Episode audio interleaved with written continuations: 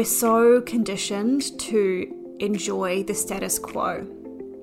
And if you want to be successful in any area of life, you have to be willing to look at the status quo, how it's serving you, and also how it's costing you. And is that the life that you want to keep living? Is that the business that you want to keep running?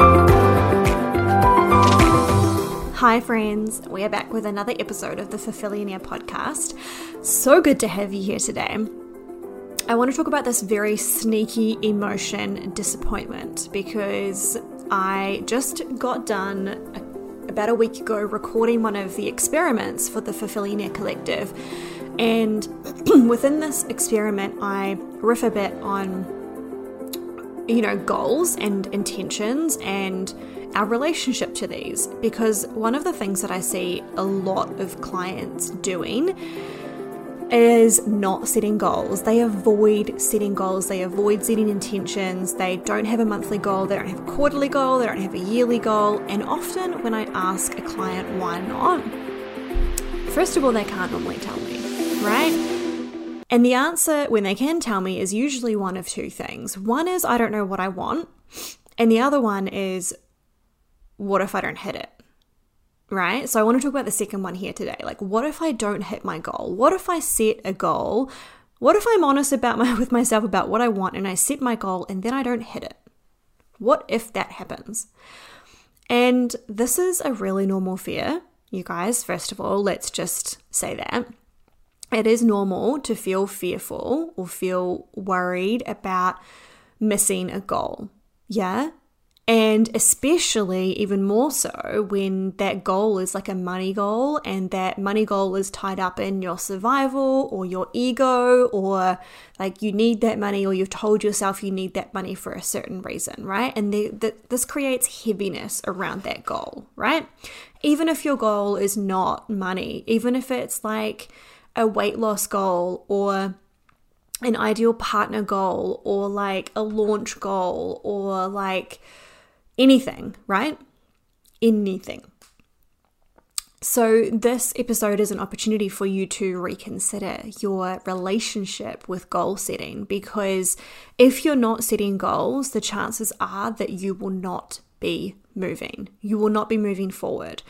And I mean, there is research study after research study about the power of having a goal and being clear on your goal and then working towards it. And those who have goals and who understand their goals and who know what their goals will require of them are far more likely to hit those goals. And one of the things that we have to be aware of is this fear of disappointment of not hitting it. Because a lot of the, one of the ways that this can often manifest in our behavior is let's just say we do hit a we do set a goal right? We set a goal that is audacious and it's big and it's a little bit scary and we're not sure if we're going to get it, but we set it anyway. Now, what a lot of people subconsciously do is they don't try. They don't go all in because then they have this sneaky backup excuse of, well, of course I didn't hit my goal because I didn't really try, right? Is this sounding familiar? Is this something that might be going on in your subconscious mind? Right? So when we don't, when we haven't tried at something, it's very easy for us to then, you know, talk to our ego and be like, well, you know, that's okay because we didn't really try. If we'd really tried, we probably would have hit it. And now, this is where the other side of our fear comes in the fear of success. What would happen if you actually hit it? Right? And so we're always like oscillating between these two fears of like, what if I don't hit it? But also, what if I do hit it? And this is what keeps so many humans stuck. It keeps them just doing the same thing day after day in their business, in their life. They don't do anything differently. They don't meet any new edges. They don't hire the new coach. They don't invest in the new program. They don't push themselves outside of their comfort zone because one, what if they fail? But two, what if they're successful? What happens then? We're so conditioned to enjoy the status quo. And if you want to be successful in any area of life, you have to be willing to look at the status quo, how it's serving you, and also how it's costing you. And is that the life that you want to keep living? Is that the business that you want to keep running? Because once you can get clear with yourself about what is my actual goal, what do I actually want? I mean, that's a big question in itself, right? Because we have so much conditioning tied up in our own desires and our own wants and our own needs.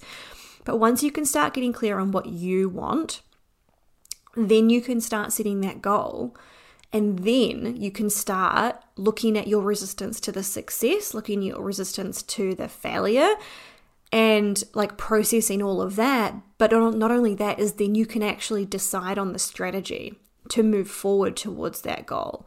What are the levers that I need to press? What are the things that I know will impact that outcome? How often do I need to be doing them? How well do I need to be doing them? What is the benchmark for this thing to be successful? How do I actually step by step move towards that goal? Because if you don't know what your goal is, how could you possibly know what the next step is? And this is where I see a lot of entrepreneurs in busy work, right? They just busy themselves with posting on social media, maybe putting out an offer like and talking about it once or twice and kind of just like resting on their laurels and just like hoping that that's enough to maybe, I don't know, sign another client when you're not even sure if that's actually what you want to do, right? Everything that you can achieve in your business comes from first setting that goal, right? It comes from you knowing exactly where you're going to go, and then you can start moving towards it, right? Otherwise, everything is just kind of like box ticking, doing stuff because you feel like it that day, following your intuition, which might or might not actually just be your fear talking. like, right? Like, and that's not how successful businesses are run. And I think one of the one of the best things that I have done for my business is to really start separating myself from the business. Starting to see myself as the CEO and someone who runs the business. But like, my business is not me.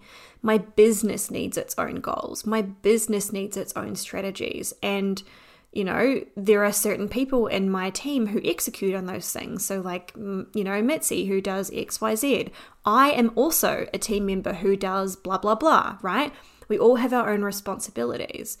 And I don't show up and go, oh, I don't feel like doing that. I'm just not going to do it, right? Because that's not how companies are run. If all companies were run like that and employees started showing up to their jobs and was just like, I'm just don't feel like doing that today, like it's not to it's not to work, right? The business is not going to move forward. now I've gone on a tangent. but this is what happens when we don't set the goals in the business. If you think about that as like, um, I don't know, like a Fortune 500 company, if that company did not have a goal, if they did not have goals that were set by their board of directors, you know, the CEO, the CFO, if they did not have intentions for those quarters, for those years, then that wouldn't then get distilled down into, well, what does this team need to do? What does that team member need to do, right? That's how we know what we do. But if we don't have the vision and we don't have the strategy, then how can we know what implementation is required? So, in order for us to be able to set that goal, we have to be able to process the fears that we have around being successful and being disappointed. And so, like, questions that I'll leave you with here is what is the worst thing that could happen if you were successful? Could you handle that? What is the best thing that could happen if you were successful? Could you handle that? What's the worst thing that could happen if you were not successful? Could you handle that? What's the best thing that could happen if you were not successful? Could you handle that? And the answers to those four questions is essentially going to leave you with a feeling of actually, I know what I'm prepared for. I know what the potential outcomes are. And do you know what? I probably actually can handle it. Because you, my friend, are pretty freaking awesome, right? You can handle so much more than you think that you can. You can handle so much more than your subconscious is telling you that you can.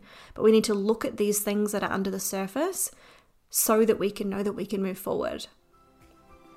So I'll leave it there. Enjoy those four questions, which was actually like a lot more than four questions. Was it four questions? No. I don't know, can't count. Anyway, I'll see you guys in the next episode. Love you. Bye.